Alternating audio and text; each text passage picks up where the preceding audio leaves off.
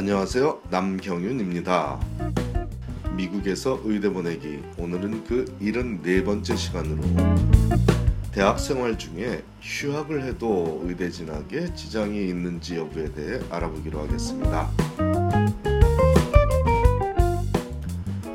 세상 모든 일이 그러하듯 대학, 대학 생활도 계획한 대로 원하는 성적을 받으며 왕성한 특별 활동을 하지 못하는 경우가 발생하기도 하죠. 이럴 때 무리하게 학업을 이어나가는 것만이 정답이 아닐 수도 있습니다. 잠시 학업을 중단하고 부족한 부분은 보완하고 자신의 장점을 부각시킬 수 있는 기회의 시간으로 휴학을 택하는 것이 더 좋은 결과를 가져올 수도 있다는 얘기입니다. 물론 휴학을 결정하게 되면 대부분 불안감이 엄습합니다. 또한 자신만 낙후되는 생각이 들어 패배감에 빠질 수도 있죠. 한 학년 성적이 잘못 나왔다고 모든 학생이 휴학을 하며 재정비를 할 필요는 없습니다. 하지만 첫 단추를 잘못 끼웠다는 판단을 하는 학생이라면 냉정하게 현실을 분석하여 휴학을 통해 도약의 발판을 만드는 것도 현명한 일이라고 믿습니다. 이번 8월에 의대에 진학하는 A 학생은 아이비리그 대학 2학년을 마쳤을 당시에 3.0이 안 되는 학점에도 불구하고 의대 진학에 대한 꿈을 이루고 싶은 열망에 저를 찾아왔습니다.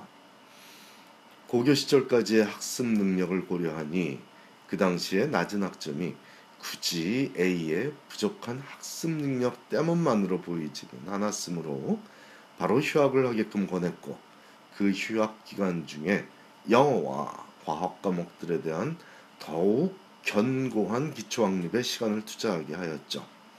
물론 평소에 관심 있던 커뮤니티 봉사도 병행하게 지도한 것도 중요한 요소였습니다.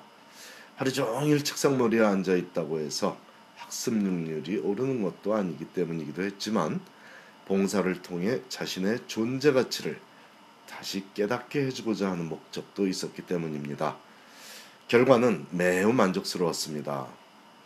1년을 쉬고 돌아간 학교에서 4.0에 가까운 학점을 유지했고 휴학 기간 중에 깊숙이 관여했던 봉사를 토대로 학교 내 클럽도 조직해서 리더십을 발휘하는 기회도 만들 수 있었죠.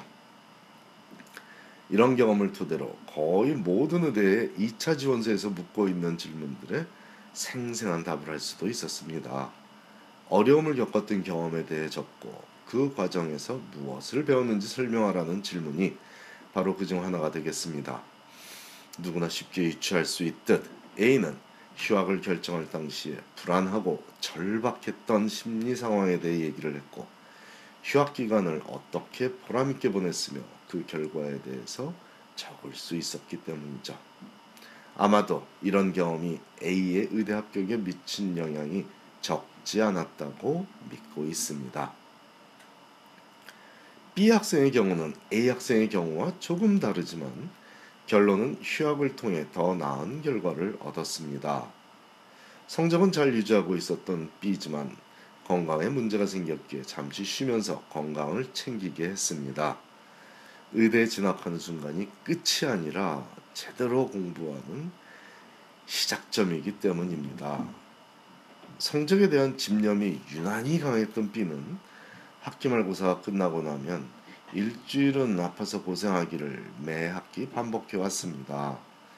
3학년이 끝난 시점의 B는 신입생 시절보다 몸무게가 30파운드 이상 빠져 있을 정도로 몸에 이상이 왔다고 보였습니다.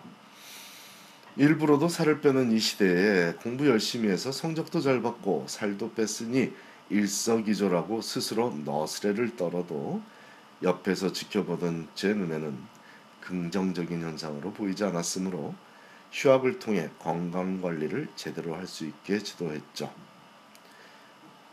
부모님 집으로 돌아가서 영양가 있는 음식을 잘 챙겨 먹으며 꾸준한 운동을 지속한 결과 남은 대학 생활도 잘 마쳤고 그 이후 의대에 진학해서도 체력 관리에 체력 관리에 실패하지 않고 행복한 의대 생활을 보내고 있죠.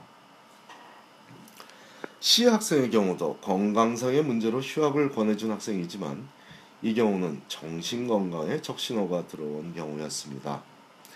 많은 premed 학생들이 그러하듯 정말로 정말로 많은 premed 학생들이 그러하듯 C도 성적에 대한 강박관념에 사로잡혀 있었습니다.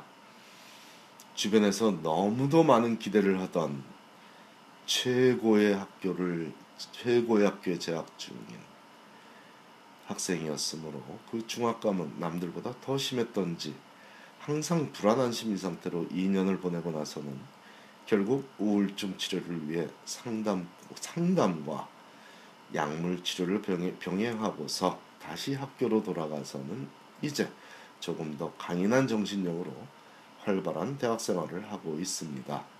시의 경우에는 책을 보지 못하게 하고 부모님 집으로 돌아가기도 하지 않았으며 본인이 원하는 취미 활동과 보스턴에서의 병원 봉사와 리서치 프로젝트에 전념하게 했습니다.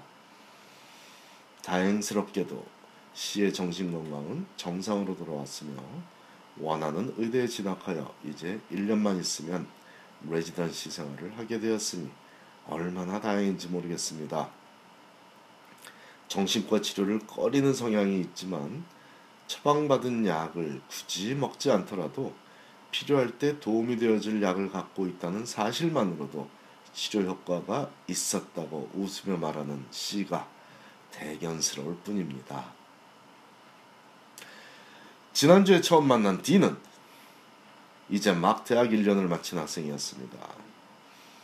C학점과 D학점이 여러 개 보이는 성적표를 들고 찾아온 그 학생은 아직 의대 진학에 대한 꿈을 접지 못한 상황, 상황이었지만 프리메드가 아닌 유학생 친구들과 어울리다 보니 공부를 등한시했다고 믿는 부모와의 사이가 썩 좋을 리는 없는 상황이었죠.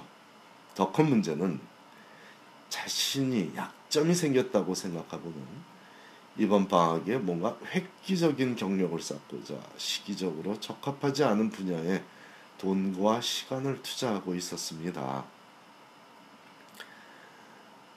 꽤나 부리는 학생이라면 잘못을 지적하고 혼을 내주면 될 일이지만 D처럼 열심히 하고자 하는 마음에 나름대로는 열심히 의대 진학을 준비하고 있는 학생들을 보면 안타깝습니다.